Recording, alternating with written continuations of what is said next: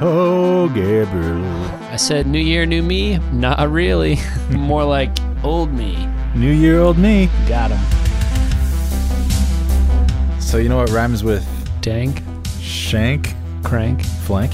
mank. Mank. Mank, I actually know, I don't know him personally, but I'm familiar with the Mankiewicz family because the younger Mankiewicz is always being promoted on IMDb for his personal, his, he does a video series. Oh, or he used to anyway, that was always on the front page of IMDb.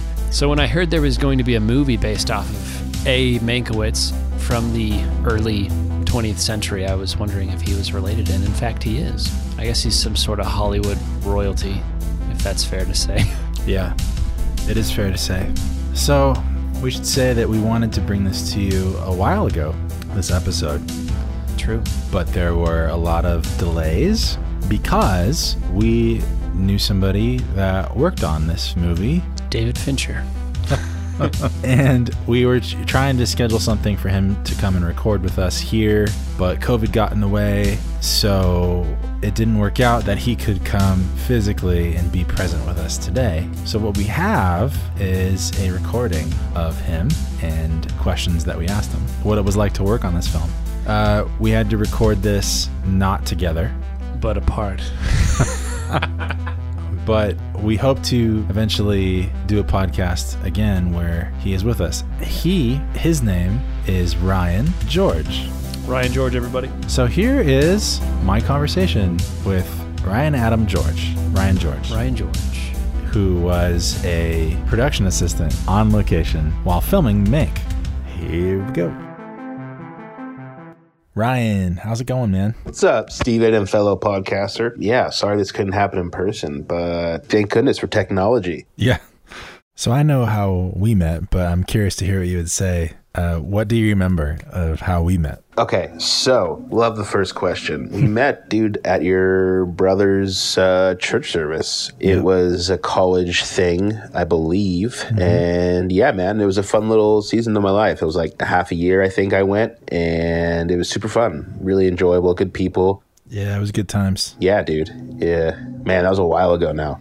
Yeah, it was. So the first time that I think I saw you were working in the industry, in television and movies, you were working on Last Man Standing, I think. Yeah, So what led you to working on a David Fincher movie? I know he's been involved with Netflix and stuff. Is it because it seems like you work on a lot of Netflix productions, or did it have to do with that? Or Yeah, dude. So how the industry works and what my job is. So like I'm trying to just stay in the industry, working hard, making good money, but you know, I don't want to like push and be pretentious and sound like a douche and be like, I want to make a movie because everyone wants to do that. Yeah. So my job, uh, I'm in the AD realm, right? And the more days I work, I'll get in the guild automatically, the DGA. that's the uh, Directors Guild of America Yeah. for people who don't know. Yeah. And so Last Man Standing, it's just been like a stepping block, man. It started with pilots for Fox that never got made. Then I got Last Man Standing, and then I got a Netflix movie, and then another Netflix movie. And then it just rolled into more. Then I got Spider Man Far From Home, What? Uh, Terminator Dark Fate. Oh, and cool. these are just my screen credits. I'm not like giving you everything I've done because that would be kind of annoying because I've done a lot. Uh, it's Right. been a pretty cool three year gig so far. Hoping to keep it going. Yeah, so then you eventually wound up working with Fincher. Was that again because of Netflix or yeah, dude, Fincher's the man. It's not like Netflix rolls into Netflix productions. Like, yeah, some people will remember you, but you just got to have the right people you know. And I had buddies on that movie for the whole time, just from the beginning. And they just were like, Ryan, jump on when I became available. And I was like, absolutely. And then once we ended, they did like, uh, uh, it was like 11 days of reshoots because Finch man wanted to change some things up. and I was on for all those days as well. And uh, yeah, really rad experience. Yeah. Seeing him work is crazy. Yeah, I'm, I can not imagine. So let's talk about Mank. And this movie's unlike any movie Fincher's ever done before. Can you tell me a little bit of the background? I mean, I know David Fincher, it was sort of a passion project of his, and his dad wrote the script. Was Fincher like spearheading this because of his dad, or is it his own passion for Citizen Kane? So uh, yeah, you you kind of have the background. His dad wrote the script. Um, his dad passed away, and it's a passion project of his that he's been wanting to do for a while. Netflix gave him the budget and the trust. So he passed 2003, uh, Jack Fincher, and it was just one of those things that his dad was in love with Citizen Kane and this idea of who Orson Welles and what he became. Because Orson Welles has a lot of other great movies, not just Citizen Kane. But then you find out what was the story and the mythos behind Citizen Kane, and that kind of triggered a.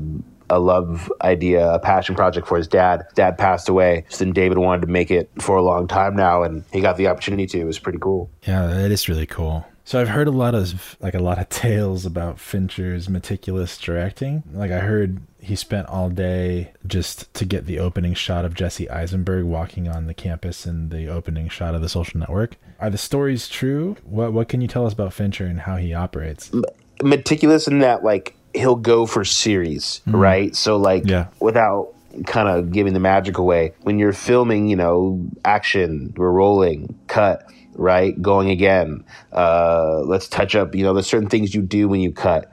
Uh, the Finchman, uh, just goes for it sometimes. And it was really rad. There was an experience where uh, I was on the bottom of a hill. We were in this area and I was making sure people weren't coming up because the shot was overlooking the hill. And it was kind of towards, if you guys have seen the movie, uh, the whole, the big, like, kind of witchcrafty kind of wood set built in the middle of a grassy field that they were filming with Amanda Seyfried was like on top of like the wood. I don't even know what to call that. But anyways, so he just went for a series and it was like 30 plus minutes of him just rolling and keeping rolling. We would cut, but we'd still be rolling. So we just reset, going again. And it's just really cool because you get what you want. And sometimes it actually ends up being faster than going the cut. Yeah. Oh, we got we got to fix this and going like 17 times. Yeah, yeah, and yeah. Mm-hmm. just that could take hours. But he just gets it all in one and like tries to at least, you know, one shot, whether it's 10, 30, 40 minutes of just rolling and resetting and rolling. It's pretty rad. Yeah. So the look of this film is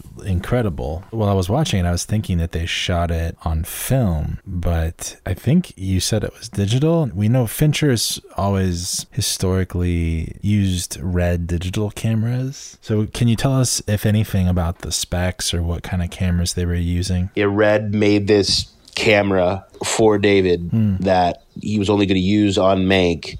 And it gave it like you guys noticed, and there was a lot of, and they kind of did it with shots too. They they shot upwards, kind of like Yeah. Mm-hmm. to make it, everything look bigger, the camera being lower and Right. the character being over it, Yeah, and yeah, just they had a lot of like different, not a lot of lenses to be perfectly honest. Oh, if I was gonna, I'm trying to remember. I want to say there was only like three or four lenses, but like it was very uh, how they got the shot in terms of the energy of the actual lens and what they use the size. Oh my god! Like right, like Mm-hmm. Yeah, yeah, just yeah. seeing Mank and just how he almost is depriving as a human being, and Yeah. just to capture all of that in just this idea of like one camera, pretty much. Yeah. Not like they didn't use just one camera, but the camera Red made. Right. It's pretty freaking cool. Yeah, that is really cool. Uh, talking about the score a little bit, it seems like Trent Reznor and Atticus Ross have, or at least Trent Reznor has worked with Fincher a lot before, but these guys have been on a roll. Did you have any interaction with them at all, or see them? Did Fincher ever invite them on set? No, I did not see uh, Trent Reznor or Atticus on set. Yeah. Uh, but yeah, the score was unbelievable, right? Oh, Yes. jeez. I. Those guys are special. Yeah, they are. Uh, any good memories? What will you remember about working on this movie? Any good stories or? Yeah. Uh, shook David's hand. That was pretty cool. Yeah. When you could shake hands. That is Um, And I got to hang out with his wife. I was res- responsible for his wife for a couple days, making sure she knew where she needed to be and if she needed anything, I took care of her, and it was kind of cool. So, um, mad props to the to the Finch man and his uh, his whole process. It's pretty, it's daunting, but he's pretty freaking special, and everyone around him. I Yeah. mean, he's a really good dude. like he like uh he's he doesn't blow up. He just you know he's meticulous, but he does. I didn't I didn't see him blow up. Uh, I'm sure he got angry, but he kept that to himself. Yeah. Um, but yeah, the time I was there, he didn't like it was and for the movie we were making too. So it's just pretty cool. Yeah, yeah, yeah, for sure. So, The Rock posted a picture of you. Um, can you tell us that story? And oh yeah, uh, the Rock thing is super cool. So I'm working on a. I or I guess we finished, but we did a big Netflix action movie with The Rock, Yeah. Dwayne Johnson, Ryan Reynolds, and Gail Gadot. They're doing a action comedy big piece together. It's coming out next year, and we kicked butt and did it in a sequestered bubble like the NBA. It was gnarly. Uh, We'll talk about that in a later podcast. I don't want to get too much away. Yeah. But um, yeah, and he just took a liking to my work ethic, I guess, and my energy. And then I wore a shirt one day, and it caught his attention even more. And he pulled me aside. He was like, "Hey, we got to take a picture." And he took a picture with me, and he posted it, and he wrote some really cool comments about me, which was crazy. And then yeah, he got me another. I'm working on his next movie too, and he's kind of like a low key big homie now. And he's making, you know, that's the kind of thing in the industry. It's kind of cool. Um, you just got to work hard, kind of say yes, but obviously like keep to your principles and your moral code, Yeah, yeah. right? And but just like get it done, and then just also do it with a smile and appreciation for what we're doing. Because Mm-hmm. at the end of the day, like we're making movies, and it's just crazy. Or television, TV is just as cool as movie. Like I love both outlets; they're extremely Mm-hmm. special, and I hope to. And he knows some of my aspirations and what I want to do. Oh. So he's going to help me hopefully uh, get somewhere cool. And if he doesn't, it's great. I'm still going to find a way because I'm in here and that's going to make it work. But he's Yeah. a good man. Yeah. And as of now, uh, yeah, Dwayne Johnson is uh, keeping it real. So it's good stuff. Yeah, that is good. So, what are your aspirations ultimately? You said you want to get into DGA. Do you want to direct? I want to write and direct kind of like a Rob Reiner, Jon Favreau combined. Yeah. in a like Wes Andersy, David uh, Lynch vibe. I know it sounds crazy, but No. I love David Lynch. Me Uh, too. Mulholland Drive, Twin Peaks. Yep. I love obviously Wes Anderson, uh, Rushmore, Darjeeling Limited, Mm-hmm. and then yeah, what Rob Reiner did for you know TV and Princess Bride Mm-hmm. and just everything else. And then he acts sometimes now. Then what John does, obviously now with uh, from Swingers to Mandalorian, Mm-hmm. Yeah. it's just like. whew. So um, Yeah. yeah. big aspirations, big goals, but Yeah. it's gonna happen. God willing, of course. Yeah. Uh, I can't wait. But yeah, that's kind of what I want to do and who I want to be. Awesome. And obviously keeping my love of Jesus involved and not like sacrificing anybody and becoming a part of any cult. Yes, no cults. Yeah, cults are uh, not not as fun as they look. Well, thanks for being on. Um, how can people keep in touch with you or follow you, or uh, do you want to shout out a, like a social media thing or any final words? Oh yeah, uh, people can hit me up if they want on Instagram. Uh, Ryan underscore Adam underscore George. Yeah, and it's a fun little just nerdy journey I'm putting together, and it's just strictly social media. So I'm not trying to like make movies and have everyone watch them on Instagram. I think that's a little silly. Maybe one day, but right now it's just what's going on, you know. Yeah. Uh, set life sometimes when I'm allowed to, when it's Yeah. not against my NDAs, because NDAs are getting gnarlier these days. Uh, but yeah, the movie Red Notice. Make sure you all watch that. 2021 It's gonna be great. And then I'm working on Black Adam right now. His next movie. We'll see how that goes. That's awesome. All right. Well, uh, for now, we'll say ta ta. We're going to have you on again, hopefully, when COVID is not as much of a thing. God, it's okay. Come back later. Love you, Steven. And Love you too. Uh, good stuff. Keep it going. And I'll talk to you guys soon. We'll talk to you. Holy cow. Honestly, it was really great to have at least be able to hear from him, even though he couldn't be here with us. So we look forward to doing that again. Gabe, did you learn anything from Ryan's disclosure? Yeah. It's been a while since I've been on set, so to hear his insights as a PA is pretty cool. Yeah, I'm extremely interested to hear about his time on Far From Home, which he Oh, said yeah. that he has a lot of information on. I think he said he was assistant to Jon Watts, Yeah. but would really like to hear more about that one day, Ryan. Anyway, let's talk about Mank. Let's talk about what it is for people that don't know yet. It was a movie, Yep, it is a movie.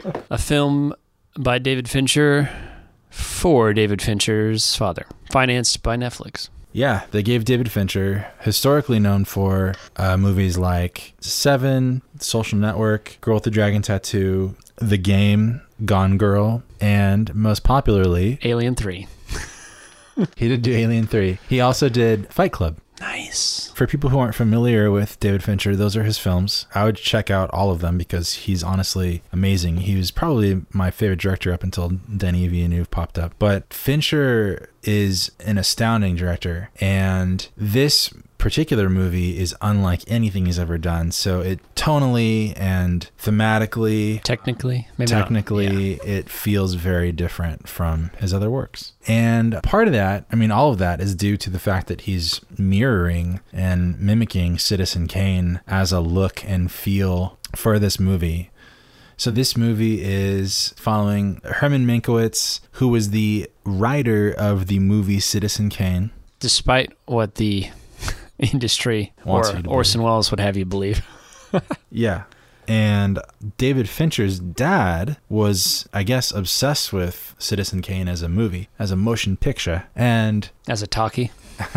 and wrote this script to pay homage to and also to mirror Citizen Kane and pay tribute to Herman Mankiewicz or Mank. And I don't think Jack Fincher had ever written anything else. This was just sort of a labor of love for him across Yeah. his life was constructing this script, which probably changed a bit still once it went into production. But David Fincher would say this is his dad's story. Yeah.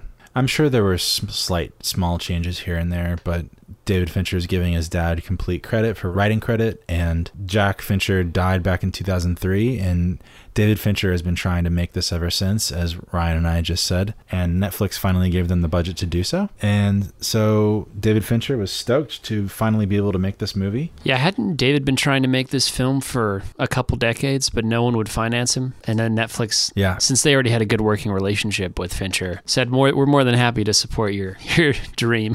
Fincher had previously worked on House of Cards and Mindhunter. Rest in peace. Too soon, man. They'll probably bring it back. Such a good show. Netflix. Netflix. oh wait, bring it back. Netflix. We've talked about Netflix before. How they Netflix just has the shotgun approach to greenlighting a lot of productions, but I don't know how much they gave David. But this seems like a higher tier of production. Uh, let's look up the budget. I'm curious how much it would have grossed if it had been released in a theater. Probably would have done well with just with Fincher's name on it. Uh, they only made it for 20 to 30 million, which Oh, is, isn't crazy big. It's I mean, modest. considering, but I mean, it's not a uh, blockbuster film with like a bunch of special effects and It's stuff. not a Marvel movie. It's not Wonder Woman 1984. oh boy! but it says it's already made its money back, tripled its money actually back. Yeah. But so you have this story about Mank kind of interacting with The Hollywood movie machine. the Hollywood movie machine, but also William William, Randolph Randolph Hearst. The mogul, the media mogul. And William Randolph Hearst and the interaction between him and Mank and why Mank was sort of inspired to write a story sort of based around him. And, you know, then we got Citizen Kane because of that. But the interesting thing about this particular movie is that it looks like Citizen Kane. It feels like Citizen Kane. Kind of sounds like Citizen Kane. It sounds almost exactly like Citizen Kane. It even tastes like Citizen Kane if you want to go there. if you if you feel it, the emotional flavor. it feels like I've got a feeling. But when I was watching it, I was thinking, this looks like they shot it on film. Like he actually used the cameras that they would have used back when they made Citizen Kane. It sounds like they recorded on the exact same devices that they used. And so the big question for me going into it was, did they shoot on film and use that sound recording equipment? And the answer was no. They shot entirely on digital. Like Ryan said, Red created a specific camera just for this. And I am positive that they recorded just as normal and everything that you hear was done in post. well, the sound That sort of like echoey quality to Yeah. the voices, the echo and the kind of mono, like the sound is coming at you from a mono source instead of a stereo Well, I was source. reading it. They it was Oh. mono. It was single track audio versus like Oh, good. eight or sixteen. Yeah, there you go. But also Trent Reznor and Atticus Ross for the score. Yeah. Also, I was reading they used instruments that were faithful to the time to make sure the score was promoting that same sense of mid to early 20th century sound. Yeah. So we've been following those guys around a lot. I yeah, they keep popping up in our They podcast. were, you know, it's like we might as well just only record podcasts about movies or shows that they've worked on. It's the Trent and Atticus. They were, they did Watchmen earlier. They recently just did Soul. Pretty sure they did something else too. Yeah, there was one more, And now they're doing Mank, or they've already done Mank. which was a little different just due to the nature of the. Yeah. Time. But these guys are prolific. Yeah. They're extremely true to the art of following the vision of the vision caster, who in this case would be Fincher. And they work with him a lot. Yeah. They did Social Network. Yeah, they've done things with Fincher in the past. Yeah. ever since Social Network. Yeah, which is one of the reasons that I really liked Social Network for the time. I thought it was really ahead of its time because of the score. Anyway, so this is a very unique movie, something you wouldn't see. I would attribute it to 2012's The Artist hmm Yeah. in that it's trying to capture a very specific type of Hollywood film. I would say it actually does a better job than the artist did. And I'm pretty sure again, I'm these are all just guesstimations based off of me seeing this movie and then going, "Oh, Fincher probably did this and this and they probably did these kinds of things." But it sounds like he directed everyone to speak with a mid or transatlantic accent it's very heavy, especially with like Lily Collins' character. She sounds like she's speaking in a mid Atlantic accent, which is that sort of old timey, kind of phony accent that isn't really an accent that they used to do in movies. Yeah, I think it was fabricated It was a made up accent. for film and radio. Here's an impression of it with Gabe. Hey, what coming back to you now for the pulp the the cult popcast. The, Pulp Cop. the pulp the pulp copcast. We still can't figure out her name. It's been a year. The pop culture popcast. But And- so, Amanda Seyfried's character. yeah. Uh, her character in real life didn't have a Brooklyn accent either, from what I understand. So a little bit of it was, you know, you know false. Marion Davies. Marion Davies, that's her name. Yeah, I don't think she actually sounded like that, but Yeah, so we had Gary Oldman as Mank. He was great. Amanda Seyfried played Marion Davies. Charles Dance, Charles Dance played William Randolph Hearst. Hearst. Tom Burke played Orson Welles. He looked and sounded the part. Yeah, Lily Collins played the assistant to Mank after he had been in an accident and he was like kind of secluded off at a vineyard or something writing. She played Rita Alexander. Mank's wife Sarah was Uh, was played by Tuppence Middleton. Tuppence Middleton.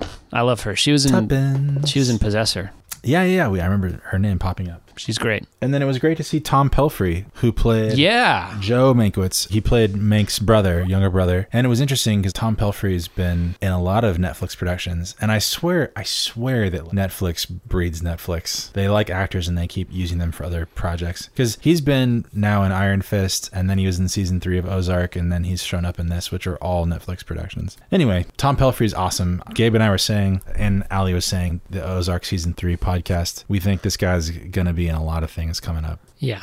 so just this amazing little movie by this little director called David Fincher, who's paying homage to Citizen Kane. It's done in the, even the same storytelling as Citizen Kane was, where it's got sort of a present and then a flashback. They had the screen transitions were similar, where things would fade to black often. The look of the film and how they treated it in post, like it was very. There's a lot of lack of contrast, and it's like they took out a lot of the whites and they pushed the shadows a lot as far as the coloring goes. They even had real changes, like again we saw in Fight Club. There's that thing in the top right corner where films used to do this because a film would come in like a certain amount of reels. And then the theater, while playing the movie, they'd have to do reel changes. And so, to indicate that the reel was about to end, there'd be a, a flash for a split second in the top right corner of like this little, it's called a burn, a film burn. And that would indicate that the reels about to change. So, this movie even had reel changes for, you know, however long it was, assuming that it's five to six reels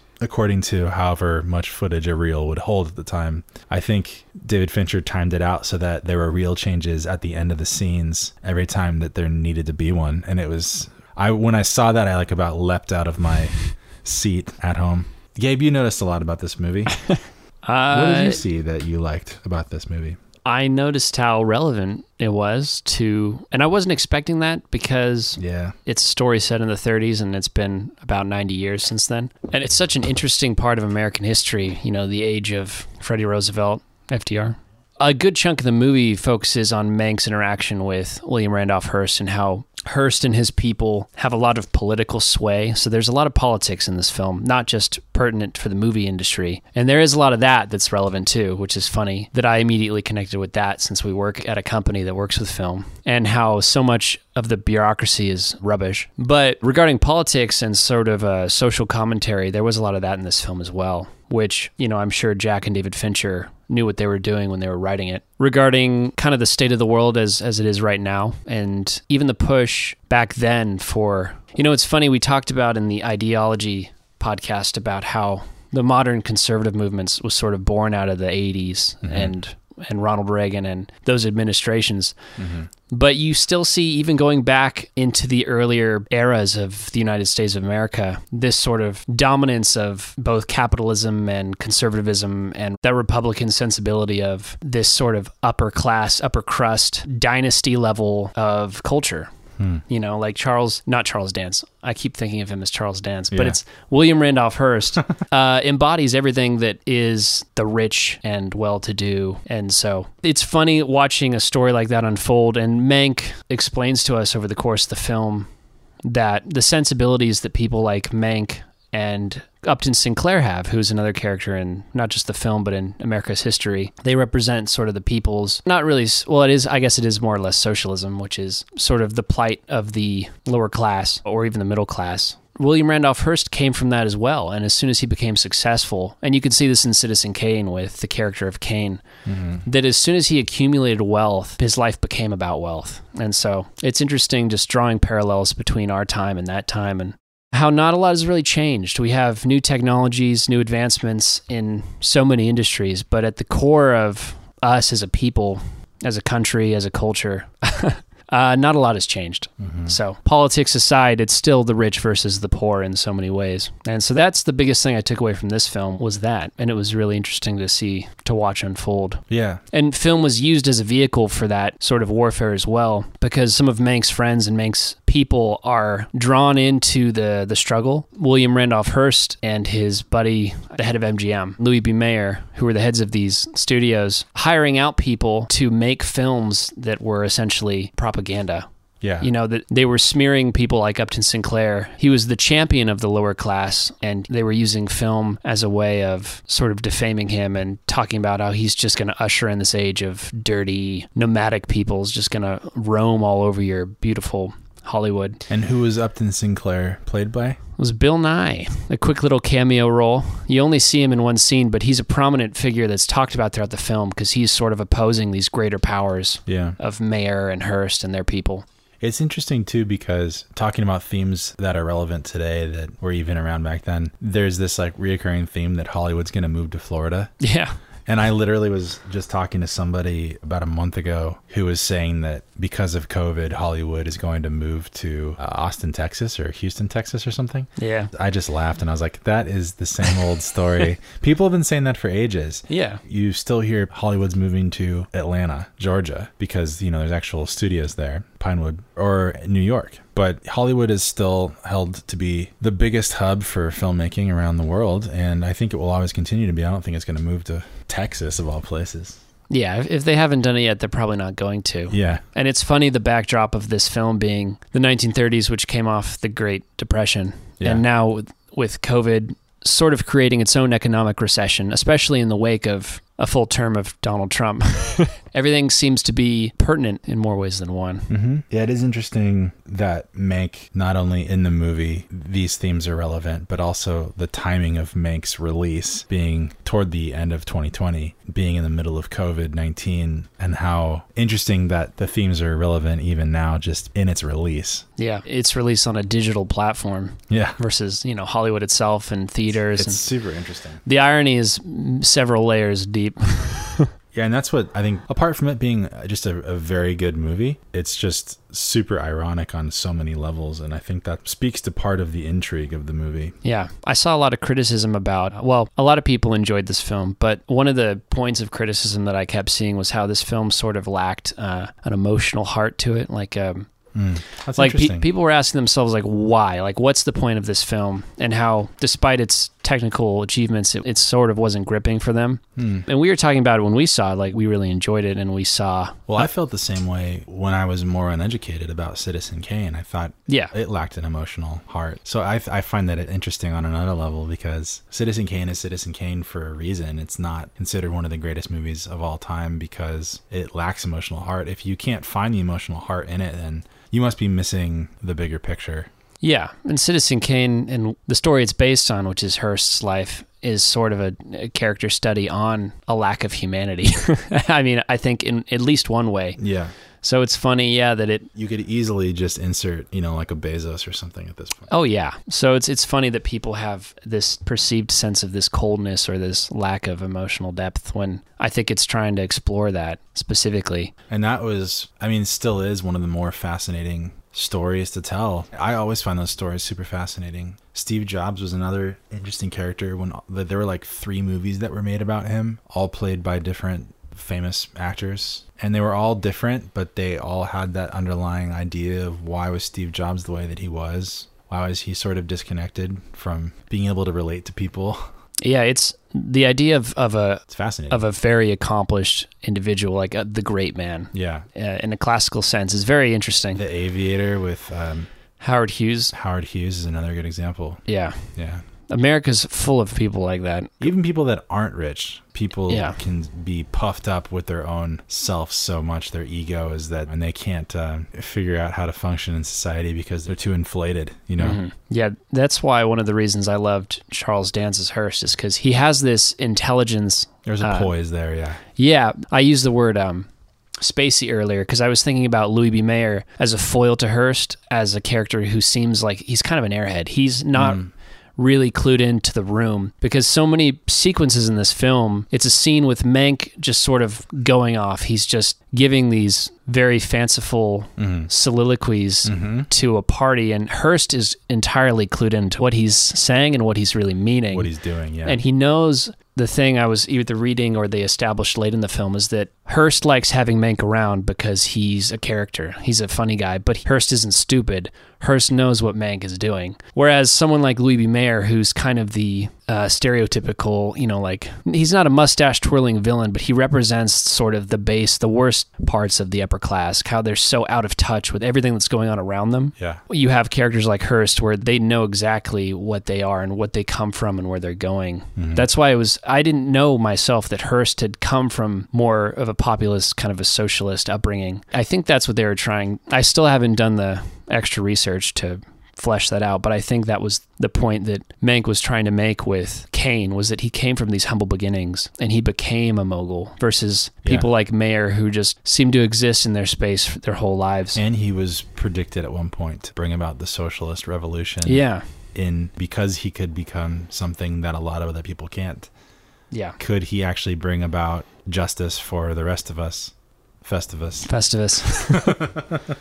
yeah. And there were a lot of other really cool characters in this film, too. Yeah, Irving Thalberg was fascinating because he was another guy that came from humble beginnings and sort of embraced the affluence and the power that came with his station and sort of turned his back on other people for it. He was played by Ferdinand Kingsley. Yeah. Which is a great name. It's good. A lot of very quotable moments in this film, which, you know, who knows if they were really said. I'm sure there were a lot of liberties taken with the dramatization of the events that took Yeah. place. Do you want to read one? Yeah, I, I wrote a couple down. There was a quote from Sinclair. This one I, I think was an actual quote because they used Sinclair as sort of exactly the space he represented in history. Yeah. Uh, This one was regarding religion when he was doing some picketing or something in the film when we actually see his cameo. He says, Truth has nothing to fear from error, whereas reason is left free to combat it. So that sort of summed up one of the big themes of the film for me, which is how they used film as a vehicle, like I said, to sort of, I mean, like we do today with Promote agenda. yeah, Trump's whole thing of fake news, how he's constructed in his head fighting against fake news when he himself sort of created the idea of fake news where you can you can publish and politicize anything. And as they say in another quote after that, Mank says if you keep telling people something untrue loud and long enough, they're apt to believe it. So the power of marketing, pop culture, all that stuff, as long as you're spamming people's feeds, m- you know, more or less, with these things that are really categorically untrue, then they're they're going to believe it. And we live more so now than ever in the age of misinformation and misrepresentation. That was just interesting to watch the sort of the beginnings of it because film in the 30s was really just starting like Hollywood was blowing up still even despite the depression talkies as they would call them you know you were still rolling off of the silent film era sort of transitioning into talkies and, and movies in color. Yeah. So, film as a medium was still just sort of blossoming, and they were discovering all the things that they could do and all the things they could get away with that the mm-hmm. people would just eat up, not Right. understanding, or at least not really being privy to the truth, because this is what was provided to them was this false narrative of, I think truth is usually proven in retrospect. You know. yeah, So it, un- it- unfortunately, it, it takes 20 years for a generation to pass to look back and be like, well, this is what was going on at the time.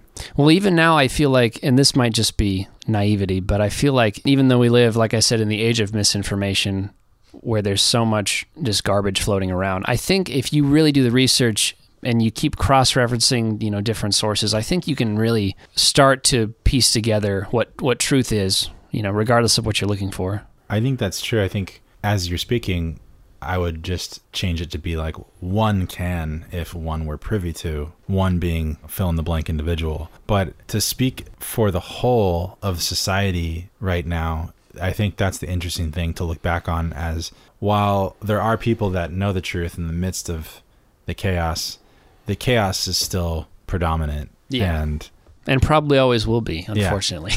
yeah, and so in a time like even now during COVID nineteen and the end of Trump being president for the last four years, like we're not going to really be able to have analysts that look on this retrospectively and say, well, this is what was happening in society at the time, and this is why most people couldn't actually make up their own minds and so forth. Like you said, unless you really know what you're doing, now you're probably not going to care enough or be able to find the truth amidst the Yeah, fabrications. it's tough. It takes a lot of work, and uh, who can really say anymore, right?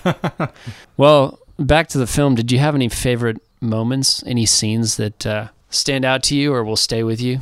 I only ask because I was just thinking about sequences in the film that, that I remember, and for instance, the one of my favorite moments is when Mank goes to the speaking of politics they have a they have a vote right i can't remember what it was for it was some local thing because it was sinclair running against Mayer's people, I think. And they were there at the night of the vote, and it was this sort of opulent party that Mank goes to. And there's this incredibly, I mean, if you're talking about things that resemble the 1930s style of filmmaking, Yeah. there's this montage where he's at the party and he's drinking, and so you're not sure if he's Oh, just yeah. drunk. Yeah. And it's just, it's cutting and fading in and out of different parts of the party. And Yeah. the celebration as the votes are coming through. And then the party ends with the Mayer's people winning the election for whatever they were doing. Hmm. And it, it that felt like another scene to me that was that was perfectly constructed and edited to represent the time, but also the sort of emotion they're trying to get at at the film, which is this feels like a dream. This is some kind of dream sequence for Mank because he's Yeah. he doesn't really feel like these people, but he's sort of indulging Yeah. them because he's It's like he's trapped or something. yeah he's finding them interesting. Well, there's so many like little parts. I'd say that the things that stick out for me the most are the the larger set pieces, like when he's walking through the zoo Oh yeah, with Amanda Seyfried and Marion's character, and they're like looking at the drafts and stuff, and Hearst has his own yeah, his own like massive garden yeah, that I think it's a tourist spot now still yeah, at Hearst Castle. Yeah, and then the very end too. So that whole scene, basically in the final parts of the third act, where Mank shows up to dinner and he's already a little drunk, but he's still one of the smartest people in the room besides Hearst, and he just starts kind of on everybody that's there, and he ruins all of his relationships at that point, and it's doing it in a way where it's cutting back and forth, and that mirrored my favorite part of Citizen Kane, which was also the end of Citizen Kane, where the same sort of thing happens, where it shows a thing in the present and then flashes back to this thing that shows sort of his downfall or the catalyst of how he became to the place where you get to where you're actually telling the story in the present. And so I really, really just loved that. It's sort of like a full circle moment. And so the fact that they mirrored that almost perfectly was just fascinating to me. I'll never forget that. Yeah, mm-hmm. Fincher nailed the nonlinear path. Super, storytelling. super good. I, I loved it. Yeah. We should shout out some of the technical people yeah, because I think too, just like Ma Rainey's Black Bottom, that this movie has a potential to be nominated for some stuff Netflix going big or go home, right? or going Even home. though we all are home this year yeah, or last year, or it's also this year. But who is the cinematographer? Erik Messerschmidt, Messerschmidt? He did a great job. Really, really good. I think this movie is going to launch his career, honestly, much more than some of his past work. Uh, it was edited by Kirk Baxter, production design by Donald Graham Burt, art direction Chris Craine, Dan Webster, costume design by Trish Somerville, uh, which the wardrobe and costume design here was super awesome. Yeah, it's a focal point of the film, I think. And then there's a huge makeup department, lots of artists. A few of the producers would be Ceán Chaffin, Shaffin, Shaffin, Chiffine? William Doyle, Peter Mavromates, Andrea McKee, Eric Roth, and Douglas Urbanski. And again, we already said that the music was by Trent Reznor and Atticus Ross. It's a great score for this film. But this was a great movie. We would highly recommend it for people, especially who love film In the history of film. as a genre. yeah, film as film. film as genre. But we also want to say thanks again to Ryan for being as present as you could this time around. Yeah, Ryan's awesome. We'll talk again soon. He is awesome. I need more stories about Finchman and The Rock. I know. Sounds like a children's novel. Call him Finchman. And we will play something from Atticus Ross and Trent Reznor again here. On the Trent Reznor and Atticus Ross podcast. Yeah. Honestly, that should exist if it doesn't. Gabe, any final words? I could leave you off with a quote. Mank says, We have to be vigilant. People in the dark willingly checking their disbelief at the door. He's talking about humans. He wasn't talking about Trump's administration. No, Oh, okay. Close. though. nor his followers, but he could have been. Yeah. He seemed to have some foresight. Mank. This has been Mank.